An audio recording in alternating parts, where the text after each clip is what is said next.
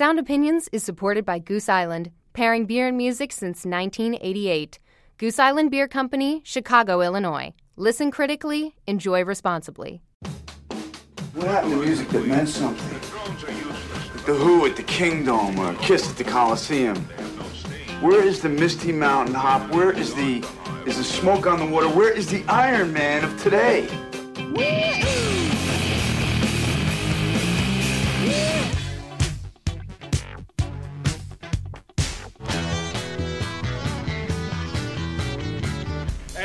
is not a test. This is rock and roll.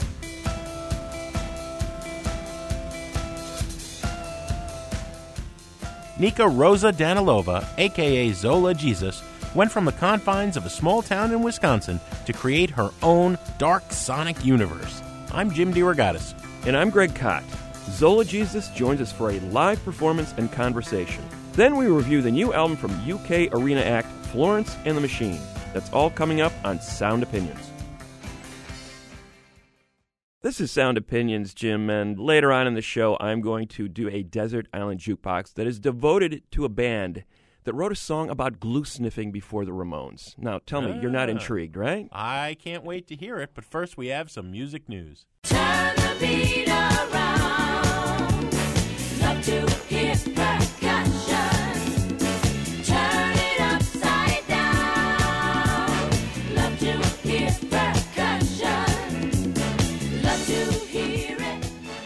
Greg, like a lot of people in the music world, we have been waiting to see how Apple is going to turn around Beats music.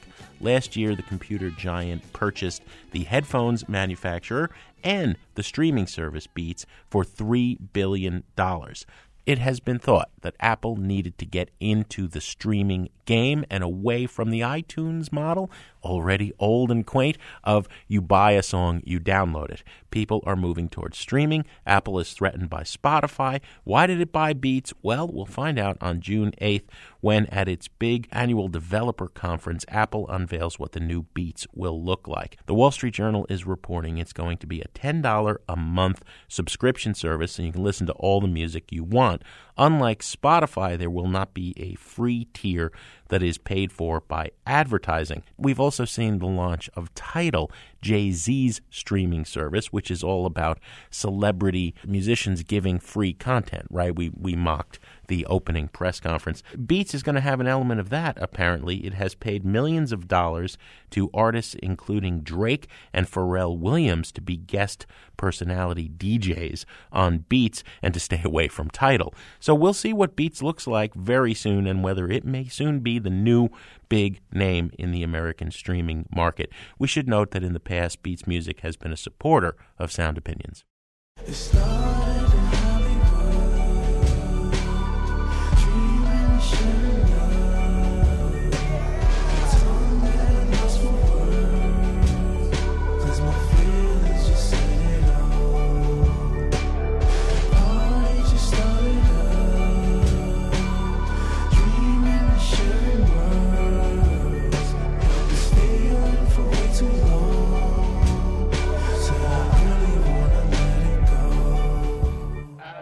That is ASAP Rocky. The new single is LSD from his new album At Long Last ASAP, and that tops the Billboard 200 chart this week. It is his second number one album. ASAP Rocky has become a mainstay in the upper regions of the pop charts.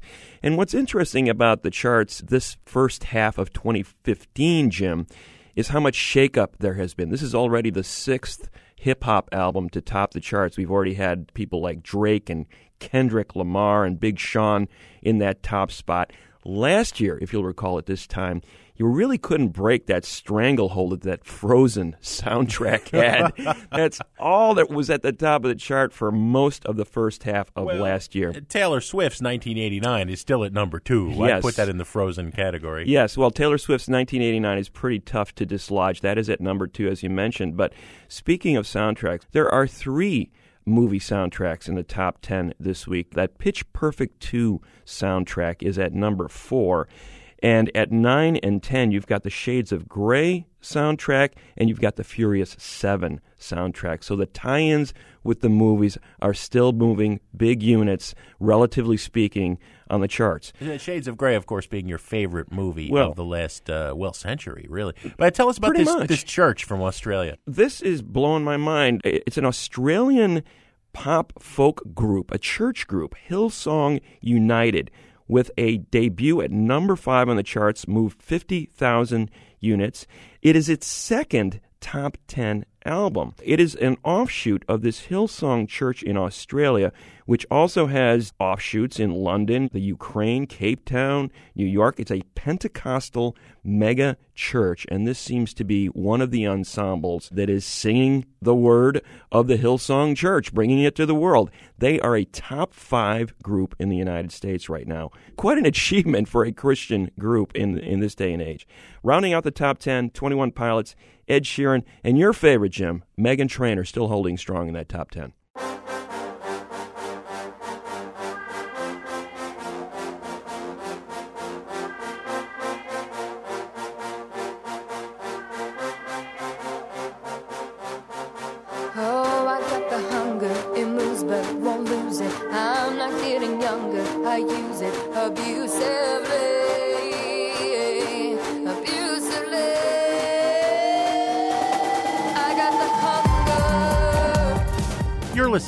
Opinions, and that is the song Hunger from the 2014 album Taiga by our guest this week, Zola Jesus. Zola Jesus is the stage name of Nika Rosa Danilova, a singer songwriter now based in Seattle, originally from Wisconsin, who at age 26 has already released a remarkable five studio albums. Her first record, The Spoils from 2009, had a spare, lo fi quality, but on subsequent releases, she's crafted a dark, atmospheric sound filled with gothic synthesizers and string arrangements that draws equally on industrial music, classical, and mainstream pop. But Jim, always at the forefront has been her tremendous voice, an instrument she's been developing since discovering her love of opera as a child growing up in a small town in northern Wisconsin. Zola Jesus joined us for a live taping at the Virgin Hotel in downtown Chicago, and we started by asking how she got interested in singing at such a young age.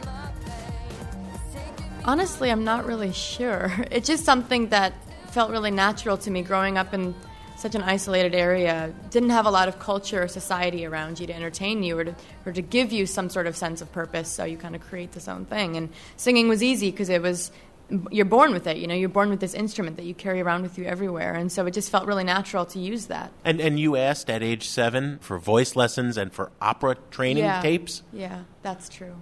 What, but where was that coming? You know, Greg asked where you got it. Were your parents playing opera around the? No. I, but I knew, I mean, of course you, you're familiar with opera from the stereotype, the Wagnerian soprano, you know, Brunhilde. But, um, but at the same time, the, the idea of being able to master this thing that I, I just do casually, that was the thing that I wanted to do. I wanted to, to learn everything about it. And opera is the, the, the great Olympics of singing, and so I wanted to pursue that.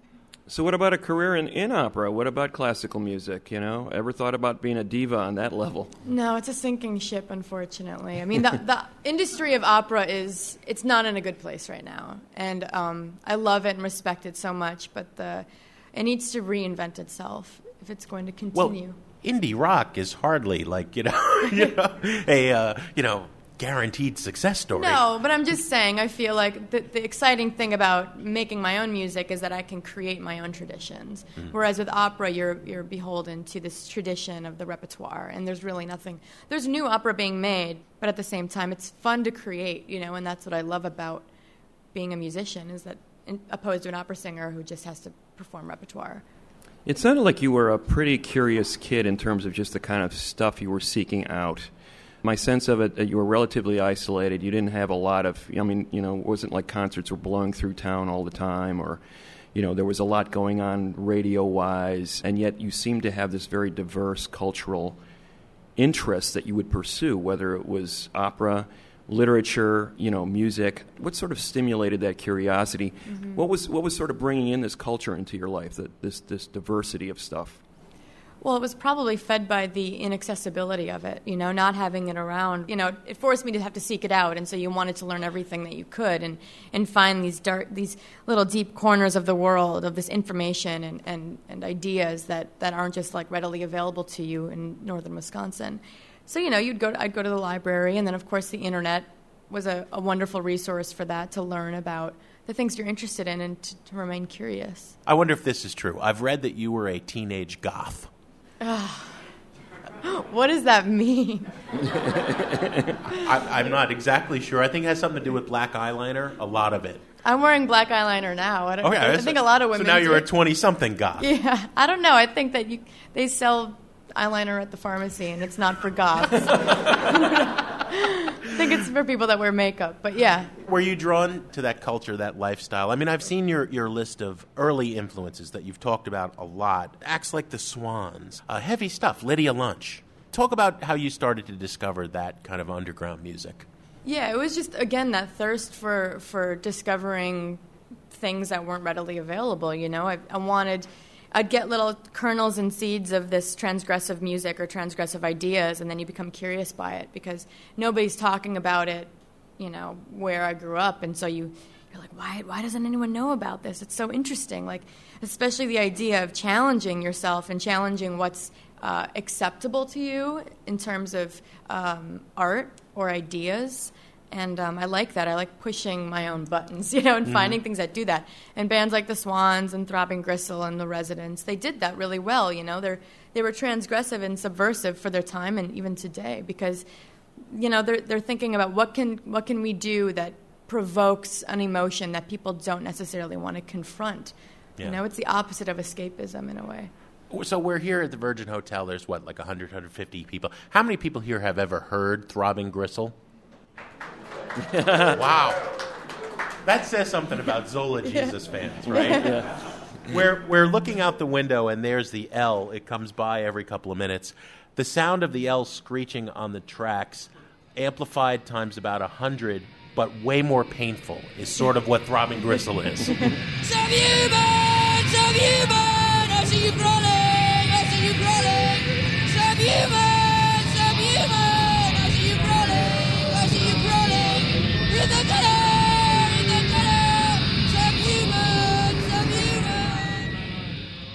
Can you talk about the invention of Zola Jesus as a character? I understand it's it's well the one guy we've heard of, and then Emile Zola, Yeah. right? Um, and and part of it was, and I don't know if this is tough to talk about that. You had a performance fear as as you know Nika Danilova, but to invent a character freed you up. Yeah, I mean, it wasn't so much of a character as just like a band name because when I was making music, I was in a scene with punk bands, garage punk bands, hardcore bands, and um, to just go out with my name felt a little forward in a way. You hmm. know, it it felt more natural to be in a band because that's what I listened to and that's what my friends were in. And so Zola Jesus was like the band name, but also it gave me this freedom, you know, to not necessarily hide behind it, but to use it as a conduit for my creativity and to not have it associated with my personality all the times. At what point did you think this is going to turn into your life, making music? forever. Hmm? It's something that I've always wanted to do, but you know, your parents always say, I "Have a plan B, go to college." so you do that, and then you realize that nothing's going to feed you the way that the thing that you love is going to. So you just put everything into it. Here is Zola Jesus performing Dangerous Days from her latest album, Taiga, live at the Virgin Hotel in Chicago on Sound Opinions.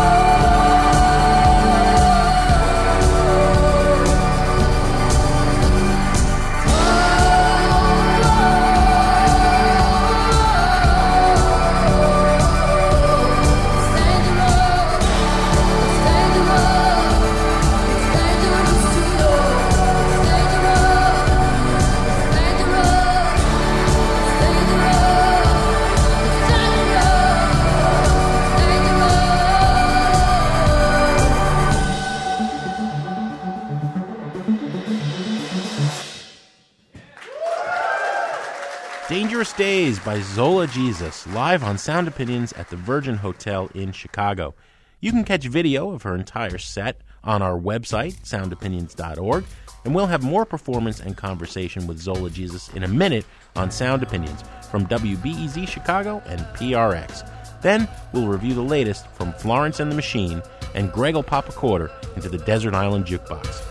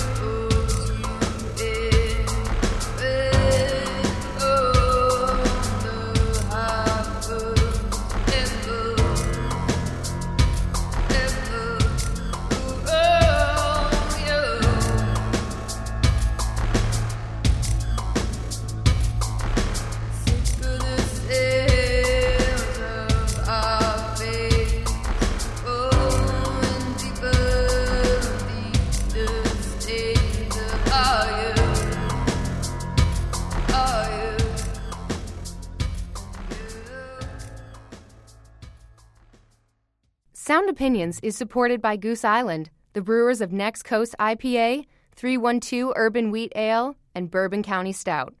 Pairing beer and music since 1988, they believe it's always best to listen critically and enjoy responsibly. Goose Island Beer Company, Chicago, Illinois.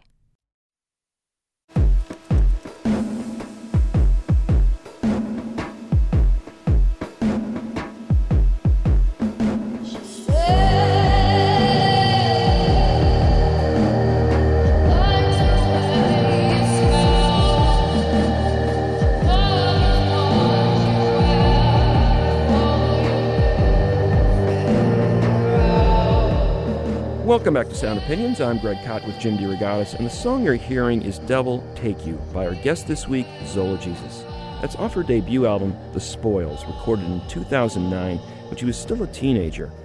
While her most recent records have an expansive orchestrated sound, The Spoils, that was more gauzy and lo fi, and she recorded it in her bedroom. Zola Jesus joined us for a live taping in the Virgin Hotel in Chicago, and we wanted to know how she assembled those early sounds on her own. I had a, one of those Yamaha keyboards that you get at Best Buy, and I had that on my bed, and then I had a um, computer next to me, and I would just play things, record into it, and then, yeah, just multi-track. Sometimes I did run, ran things through like a, a four-track, and just trial and error, you know. The stuff was pretty developed. I mean, Jim was talking about this kind of merger of the the noisy stuff and the melodies, and it already seemed to be there. You like that sort of tension between the sweet and the sour. Growing up where you did, that sort of sensibility of sort of pushing at margins. Did you get a lot of positive feedback from your peers like, "Hey, you're you're really cool. You're doing some great stuff here," or was it like, "What is this?" Well, at that time, I was in Madison, which is a, uh, Madison, Wisconsin. That's where I attended university, Yeah. and it was a very open environment. And the people that I, the, the community that I was a part of, was very accepting of all sorts of music, and that was what was really special about that music scene there. But if I made that music in northern Wisconsin, where I grew up, it would no. But that sensibility Yeah. had to be emerging there. Yeah, And yeah. I'm, what I'm sort of getting at it was, were you consciously setting out to be the thorn in the side, you know, the fly in the ointment, kind of the kid who was different, or, or was it just, you know, you couldn't help it? Yeah, I think it's just when you're attracted to certain things, and those either make you fit in with the people around you or they don't. And uh, I don't know. The things that I was interested in, there weren't a lot of other people that were interested in those things. Mm-hmm. And so, yeah, I didn't have many friends, and that's okay, though. You were okay with that. I was perfectly fine. Yeah. there was a lot of books, a lot of rich books to read. Uh-huh. What was your favorite from that era? What uh, What book? In terms of reading wise, yeah. I got really into Dostoevsky, um, and uh, I did go through that Ayn Rand phase, as you are all we all want to do at 14. Um, and then Albert Camus, things like that. Yeah, know. a little light reading for the yeah, nice, yeah. yeah. But you, you weren't a goth. I don't know. Tell me. I still don't know what that means. I'm sorry. I will not play into that. We we want to stereotype just like everybody else I does, know. right? And I'm We're sure that happens in high school to a times ten, right? So Yeah. we're all humans, and we have a desire to have a syntax and you know categorization for things. So what happens when uh, the Spoils comes out? You know, I, I started reading reviews of it almost right away. What was your response when you started getting noticed? There wasn't even really so much of a reaction. I was just like, okay, now I can finally do do it. I can, you know. So I started booking shows and touring, and you put out a record, and then you just figure out what you need to do to make sure you can continue doing it. So you just tour, and uh, the, the most exciting thing was realizing that that I could put myself into the, the passion that I've always had. Mm-hmm. How did the live sound develop? Oh, it was a long road. It was a long road. Um, one of my bandmates who's still with me today, Alex DeGroot, he was he's been with me pretty much since the beginning, Mm. And he helped me um, translate it to live because that's something that I have a lot of anxiety with, and um, I can't play and sing at the same time because I just get too. I start moving my hands, and then I realize I'm, they're supposed to be on the keyboard, but I'm too wrapped up in the, the singing. So um, I had a lot of awkward shows with that, and then. So I, I started amassing a, a band of, of really talented people that were really good at playing all the parts on the records and, and coming up with their own ideas. And it just built from there, and now the setup that I have is one of the best. Let's get a taste of that live sound from Zola Jesus. Here's the song Sea Talk, live on Sound Opinions.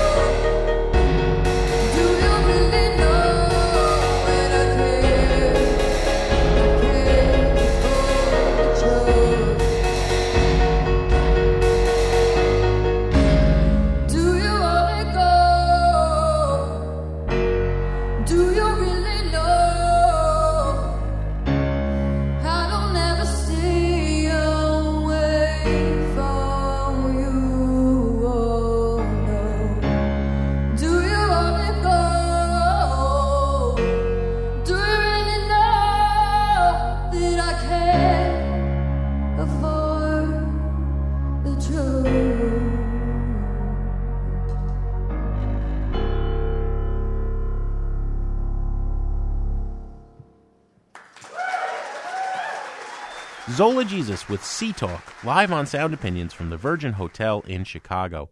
Let's go back to our conversation with Nika Danilova, aka Zola Jesus. She's an accomplished producer in her own right, so I asked her why, for her latest album, Taiga, she enlisted the help of Dean Hurley, best known for his work with filmmaker David Lynch.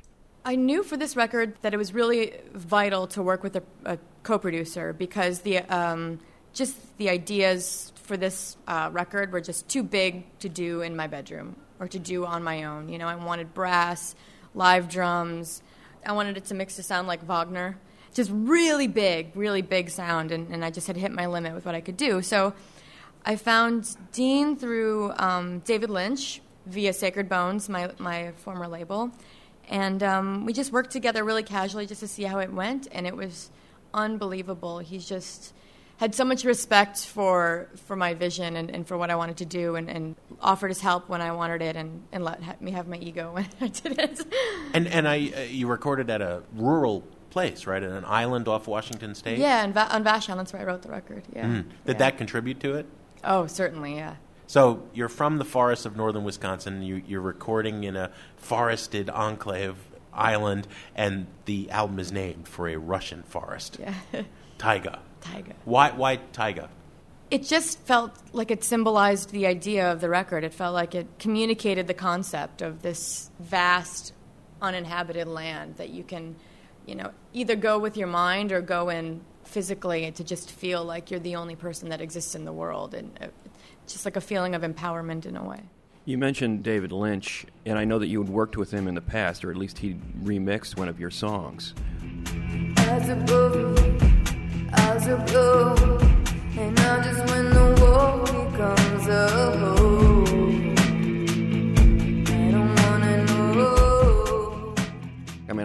Curious about your relationship with his prior work in films and music. So, so important. So important. I mean, just in terms of the impact on cinema, I feel like, yeah, Dave, without David Lynch, I don't know. He, he contributed so much, again, transgressive or difficult um, imagery and difficult uh, ideas to the world. And uh, yeah, growing up, he was, he was a really big influence. So, are we psyched for this return of Twin Peaks? yeah, little Oh, nervous, yeah, little yeah, yeah. nervous. I mean, there- that, yeah, you know, he's, he's But- got a lot not to mess up there. Yeah. the, the whole notion of this uh, transgressive art, and also the notion, the way he combines music with image, that seems to be a big part of what you're doing. I mean, the, this term gets thrown out a lot by critics like us. I apologize for the entire species, but uh, you know, the cinematic thing. You know, it, Oh, it, there, yeah. there's that part of your sound. Do you think in those terms when you're making music? Oftentimes, yes, yeah. Because cinema is very lucky. Directors are given this multi dimensional and multi sensory opportunity to create a visual layer, a narrative layer, a sonic layer, and then even like a uh, musical layer. And um, become quite jealous of that, that control over so many elements. And so, yeah, there's definitely a desire to want to participate in that greater scope, you know, build your little song and see how it exists in a, in a tangible world. The other thing I wanted to get at with this new record, you talk about sort of approaching pop music in your way. And I like the idea that you're uh, an artist, again, who has this adventurous spirit.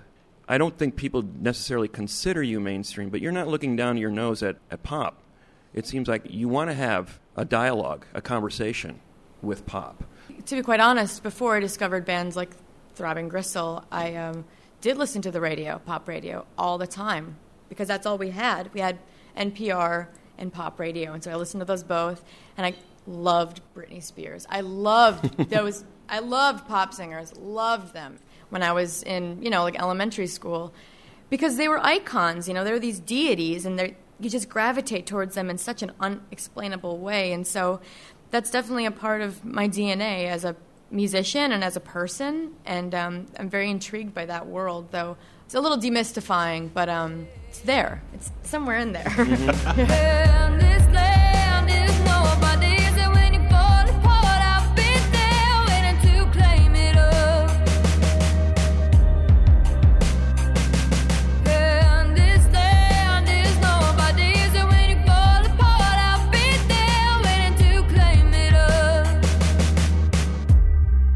You uh, really emphasize the voice on this record too. I heard uh, the stories I'd heard is that when you started working on the record, it was pretty much vocal melodies entirely that you were recording, and I heard some figures like 200 potential songs, Yeah. basically voice and very stripped down. Why did you choose to begin there?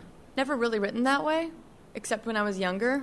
So it just felt very different, and um, it you know just starting with a four on the floor drum beat, which is what I did in the past, kind of constricts you. The songs can only become one thing really, and you get a little change to that. And so it was fun to try something new that that explored different ways of of writing. I heard also you had some self-imposed rules about how you were going to meet pop music halfway. No auto tune, no synthesizers. It was all going to Well, be there's your some version. there's some There synth, are but some, definitely yeah. no auto tune. Yeah. No, I would stand behind. If anyone was mixing my music, I'd be like, "Don't do it. I don't Yeah. care if I'm off. I'll re-record it." So you were doing complete vocal takes on everything instead of Mhm. like punching in. Yeah, I would punch in if I needed to, but it I, it takes away the whole vibe. It's very old school. It's how the soul singers used to do it.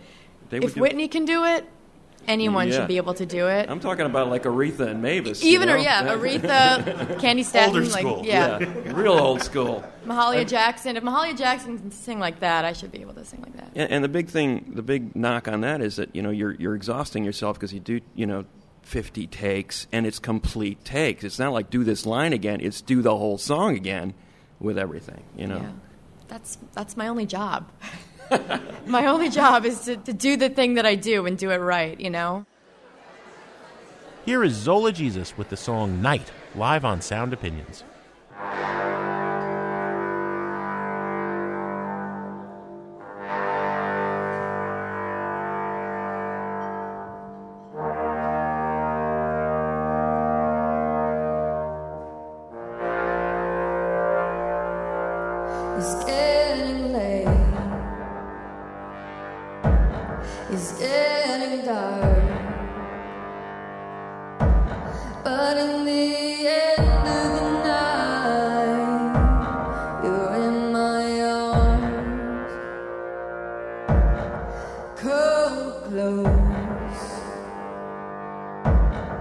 Close to me.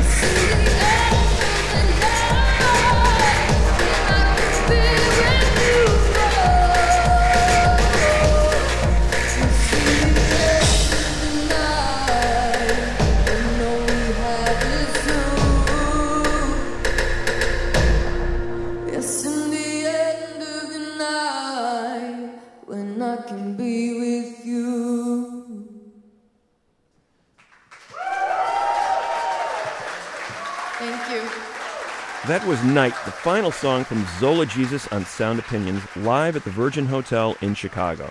To watch video of the entire performance, visit us at soundopinions.org. Have a comment on Zola Jesus or anything in the musical universe? Give us a call for On the Air at 888 859 1800. Coming up, we'll review the third studio album from UK arena rocker Florence and the Machine. That's in a minute on Sound Opinions from WBEZ Chicago and PRX.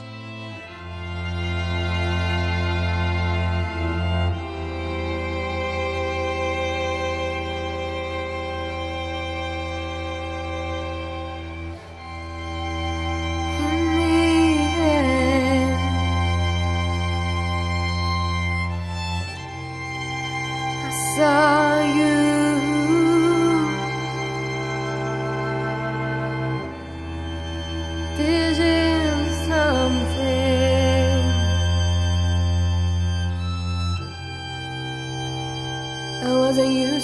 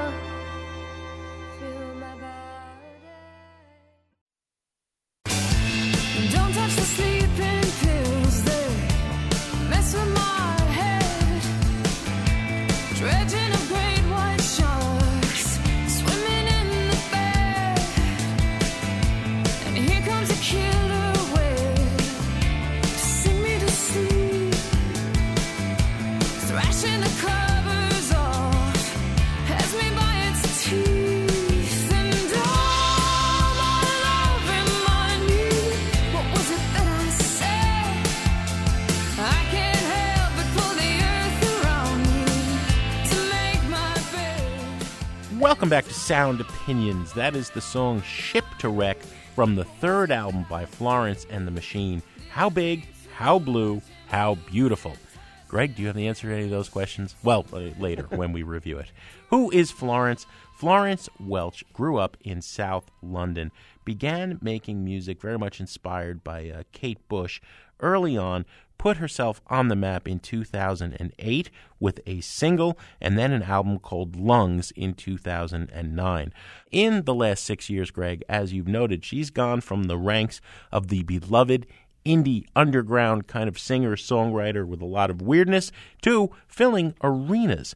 This new album, album number three, is produced by the now ubiquitous Markus Dravs, the man who's been behind recent releases by Arcade Fire, Bjork, and unforgivably, Mumford and Sons and Coldplay. He builds music for arenas, but Florence has been talking a lot about how this album, her third, follows this year off she took after the big breakthrough of ceremonials in 2011 to kind of just breathe and, and put herself together. But she says, uh, by her own account, she had a bit of a nervous breakdown. Relationship ended. She was in a bad place. She's saying she found solace in writing songs, putting her emotions into the tunes in a way she claims she hadn't before. We'll see what all that means after we play a tune and we'll come back and give our reviews. This is What Kind of Man by Florence Welch and her machine on Sound Opinions. I was on a heavy tip, trying to cross a canyon with a broken limb. You were on the other side, like always, wondering what to do with life. I'd already had a sip, so I reasoned I was drunk enough to deal with it. You were on the other side, like always. You could never make your mind. And with one kiss, you inspired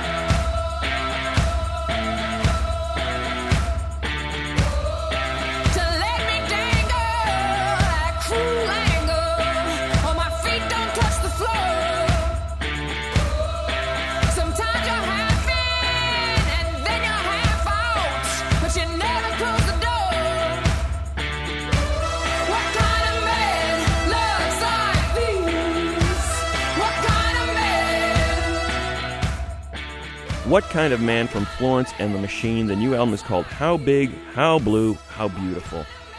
Jim, as you mentioned, she was very influenced by Kate Bush early in her career. We had a lot of those fantasy hot buttons being pushed, you know, Victorian damsels, gothic settings, pagan sacrifices, you know, the flowing garments on stage, you know. Uh, she had the whole fantasy trip down. And on this album, she's not entirely abandoned it. There's, uh, I, I love the song about the third eye, the all-seeing third eye, and there's another one where she prays to be transformed into a tree.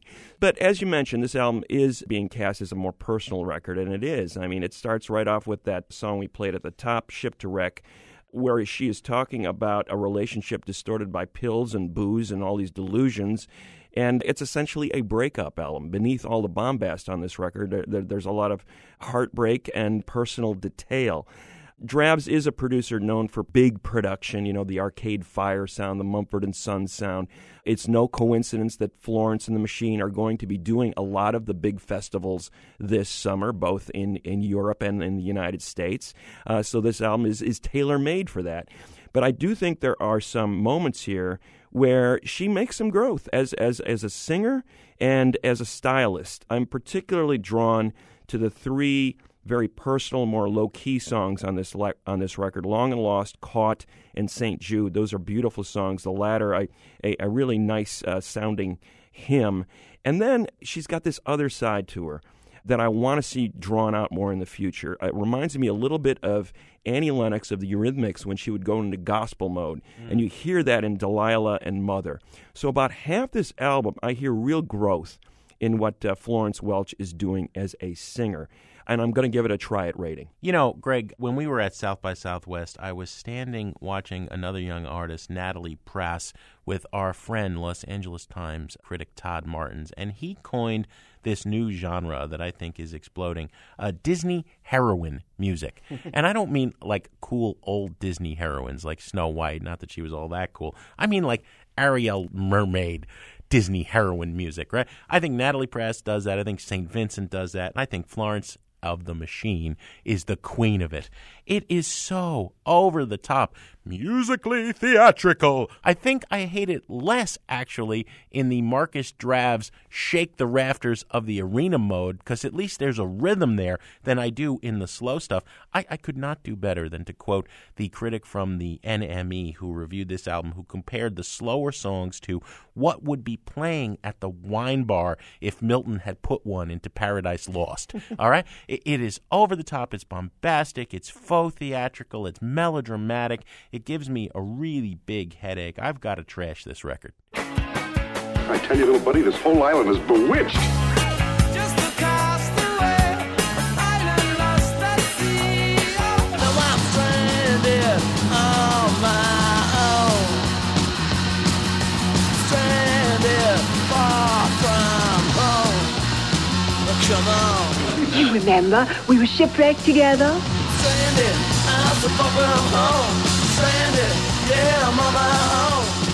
As often as possible here on Sound Opinions, one of us takes a trip to the desert island, puts a quarter in the jukebox, and plays you a song we cannot live without.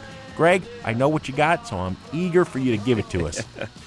Well, Jim, I am going to give you the Flamin' Groovies. And, you know, we've been inundated with Grateful Dead news lately, and I know it's quite a leap. How did you get from the Grateful Dead to the Flamin' Groovies? how, you, how you doing that? He- Here it is. San Francisco, late 60s, right? Psychedelia is in the air. The, the Love Generation, the Grateful Dead are on the ascent, uh, the Jefferson Airplane. And in the midst of all this psychedelia, the Flamin' Groovies, uh, completely out of step. Wrong band, wrong time. You know, what are we doing here in, in uh, Northern California playing this style of music, drawing on 50s rockabilly and garage rock and, and some of the British mod scene? You had two prime songwriters in the band, Roy Loney and Cyril Jordan at that time, and it was a great band. I highly recommend the first three albums from the Flamin' Groovies, which were almost completely ignored, I might add. The third one is the best, and I'm going to play the title track from it. They were, you know, they were a straight ahead rock band. Some people call them progenitors of punk. I made an allusion to the fact that they wrote a song about sniffing glue years before the Ramones did.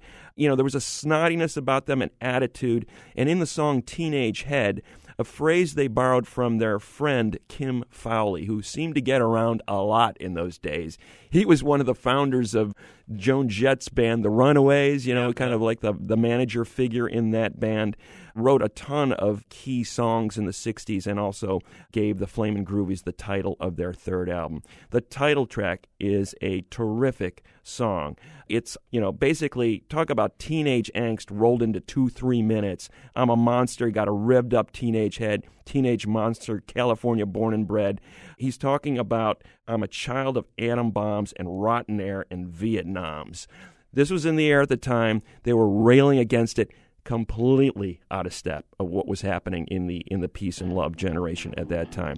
The Flamin' Groovies with Teenage Head from 1971 on Sound Opinions.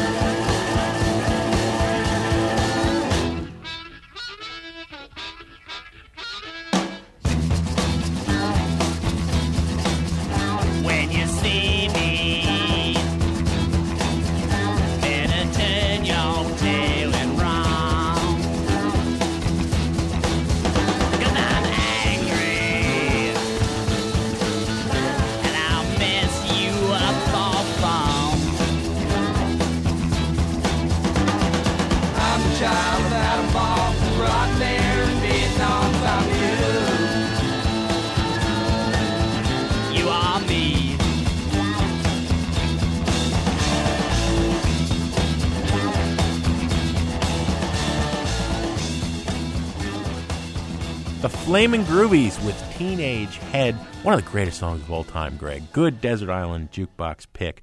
What's on the show next week? Next week, Jim, we have our best albums of 2015 so far. As always, we have some thank yous to say on the way out. Special thanks to Adam Yaffe, Andrew Gill, and Blake Smith at the Virgin Hotel in Chicago. Sound Opinions is produced by Jason Saldanha, Robin Linn, Evan Chung, and Alex Claiborne.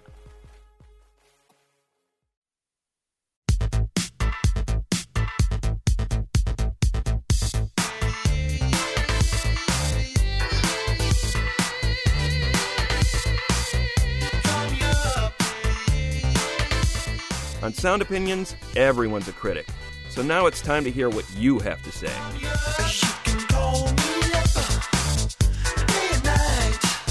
Whenever you need someone to talk to, girl, you can call me up all the time. These 14 numbers never felt so right. New messages. How are you? This is Tara from Anchorage, Alaska. Of your interview with Michael Angelakos um, on this most recent Passion Pit and Shamir number 495 Sound Opinion.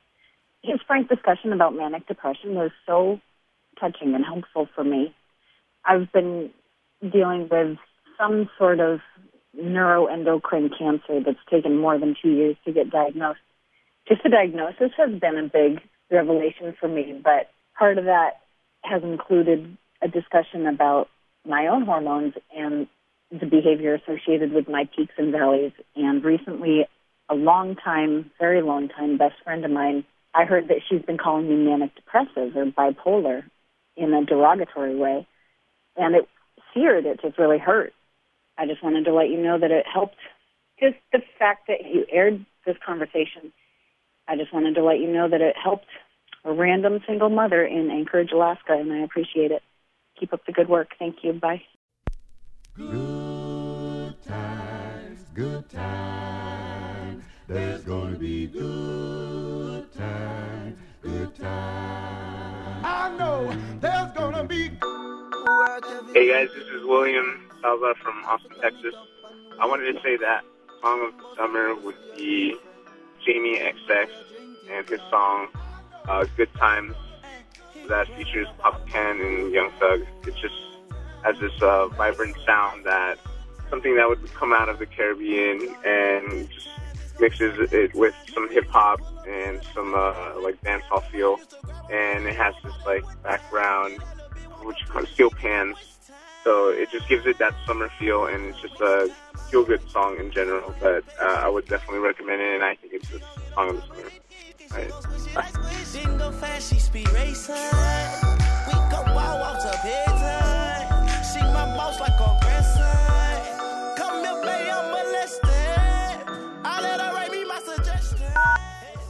My name is Jennifer, and I'm calling from Raleigh, North Carolina. And I think the song of summer 2015 is Janelle Monae's Yoga.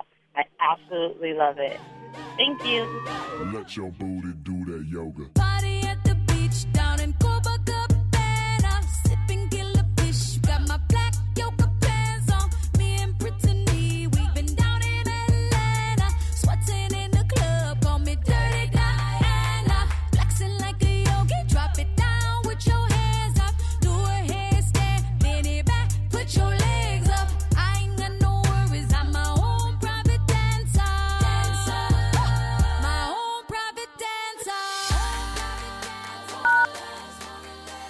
Jim and Greg, it's Ethan Waldman from Burlington, Vermont.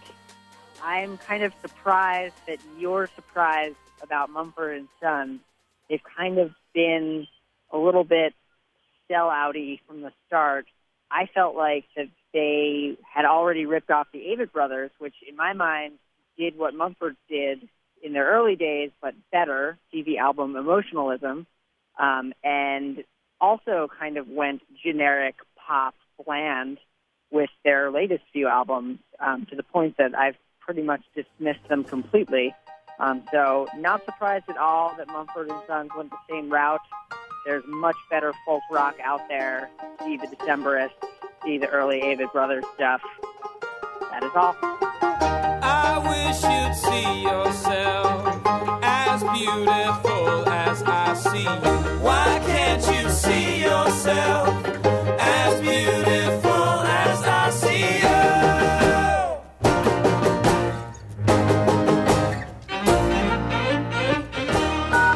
you? No more messages. To share your opinions on Sound Opinions, call 888 859 1800. We'll be back next week on Sound Opinions from WBEZ Chicago and distributed by PRX.